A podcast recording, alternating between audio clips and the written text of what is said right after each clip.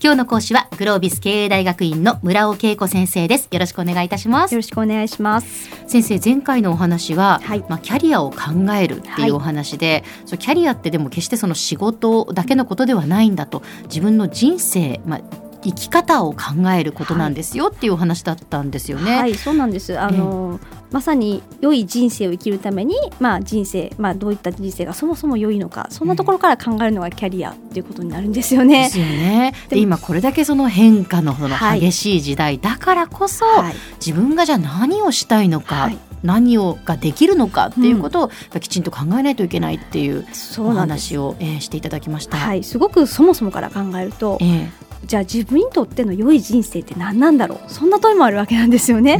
でも考え出すとぐるぐるしちゃうんですけれども、はいはいはいうんとよくやっちゃうのは世間一般でいいと言われている人生が良い人生だと思っちゃってる、まあ、誤解しちゃってるんですよね自分でも。あーででも実は自分自身はそれを幸せと思わないみたいなこともあるので、うん。まあ大事なのはちゃんと、まあ、自分自身が何をしたいのかっていうところにフォーカスを置いて考えなければならないということになります。はい。でまあ当然時代性がありますから、まあ、自分がやりたいことって言ってもまあ今の時代それ求められてないんだよってことは十分ありえますので、うん。まあ、大事なのは自分自身を知ると同時に、まあ、世の中を知るっていうことを2つの方向から考えることが大事です。はい。でもう少し詳しくお話しすると、ええ。まず自分自身を知るというところからは2つに分けることができます。はい。一つはまあこれはやっぱりピュアに自分自身がやりたい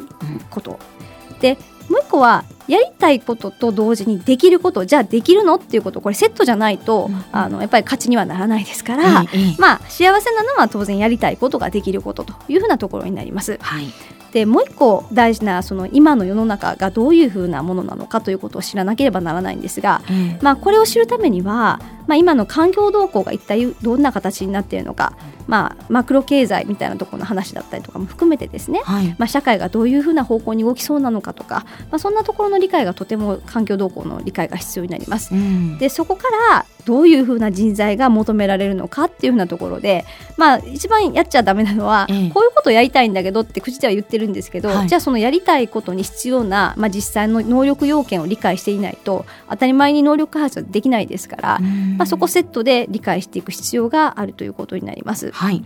で、まあ、実際にあの難しいのはこの環境ってこれだけ変化が激しいとすごく目がまぐるしくこう変わっていって。ええええで一方で能力開発するには何年かこう時間がかかってすごく時間をかけて能力開発したのにうんそれはもういらなくなっちゃったみたいなことがこの先平気で起こっちゃうというかそんなことのリスクもある時代なんですよね。そうですねなので今まで以上にそこへの感度をしっかりと持って、うんまあどういう時代なのかっていうアンテナをやっぱり張っておくっていうのはまずとても大事なところになります。はい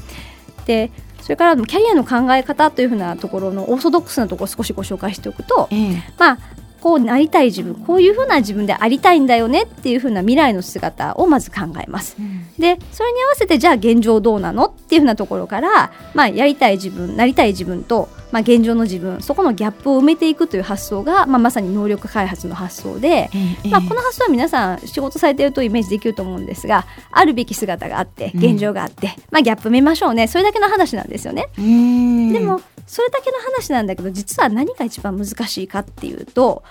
なりたい自分何をしたいのか私みたいな、まあ、そこを実は考えるのが一番難しいんです。ああそのやっぱビジョンをきちんとこう描けるかどうかっていうのはそうなんです。大きいんですね。はいでそれを言うとなかなかその定まらないから何もできないっていう風な方もいらっしゃるんですけども、ええええ。でもやっぱり同時にこうなんとなくやりたい方向が決まったら一歩踏み出してみないと、まあ、これまた何も動かない話になりますので、はいはい。まあ、大事なのはやりたい方向を、まあ、しっかりと理解をしながらまずはこう一歩ずつ前に進んでいくそんなところがとっても大事なんです。うん。で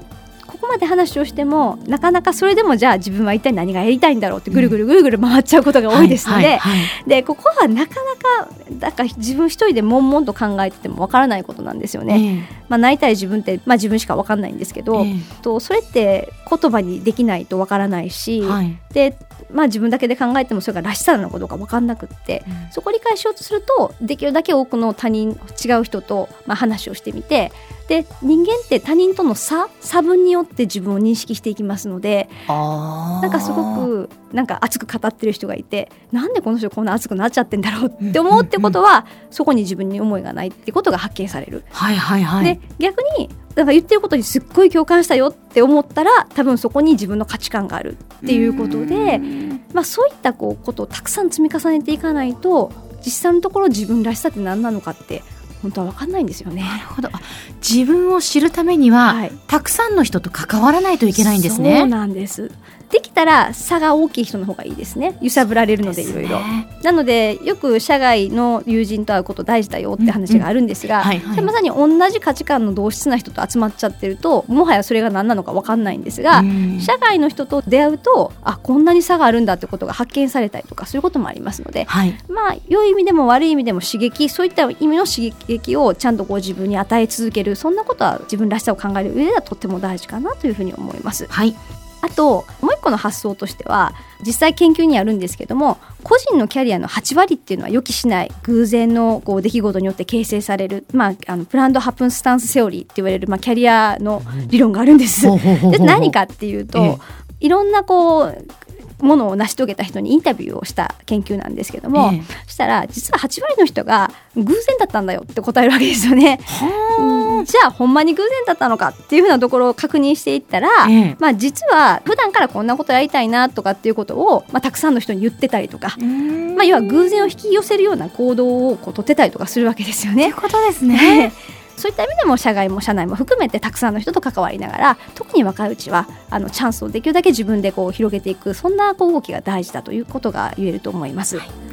では先生今日のまとめをお願いします。はいまあ、なかなか難しい時代に生きてるんですが、まあ、その難しいと捉えるのもまあ一つだしすごいもう何が起こるかどんな可能性が自分にあるのか分かんないワクワクだよねって捉えるのもできるので せっかくならワクワクしたいということで、まあ、自分にとってのまあキャリアは何かっていうことの中から、まあ、自分自身を知る努力をまあ何ができるのかそれから何がやりたいのかを考える。一方で今の世の中ってどういうふうな環境にあってどういうふうな変化がありそうで最低限求められる人材要件ってどのレベルなのかつまり自分に市場価値があるのかないのか、まあ、そういったことをしっかりとシビアに矢印を向けながら考えて、まあ、前向きに自分の能力開発を進めていくそんなことがとても大事かなというふうに思います。今日の講師はグロービス経営大学院の村尾恵子先生でした。どうもありがとうございました。ありがとうございました。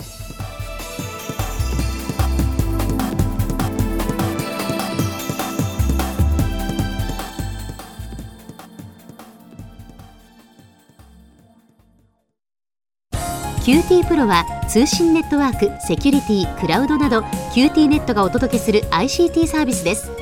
九州中に展開した光ファイバー網を基盤に一番身近なビジネスパートナーとして九州の企業自治体の皆様をサポートします。詳しくは QT プロで検索を。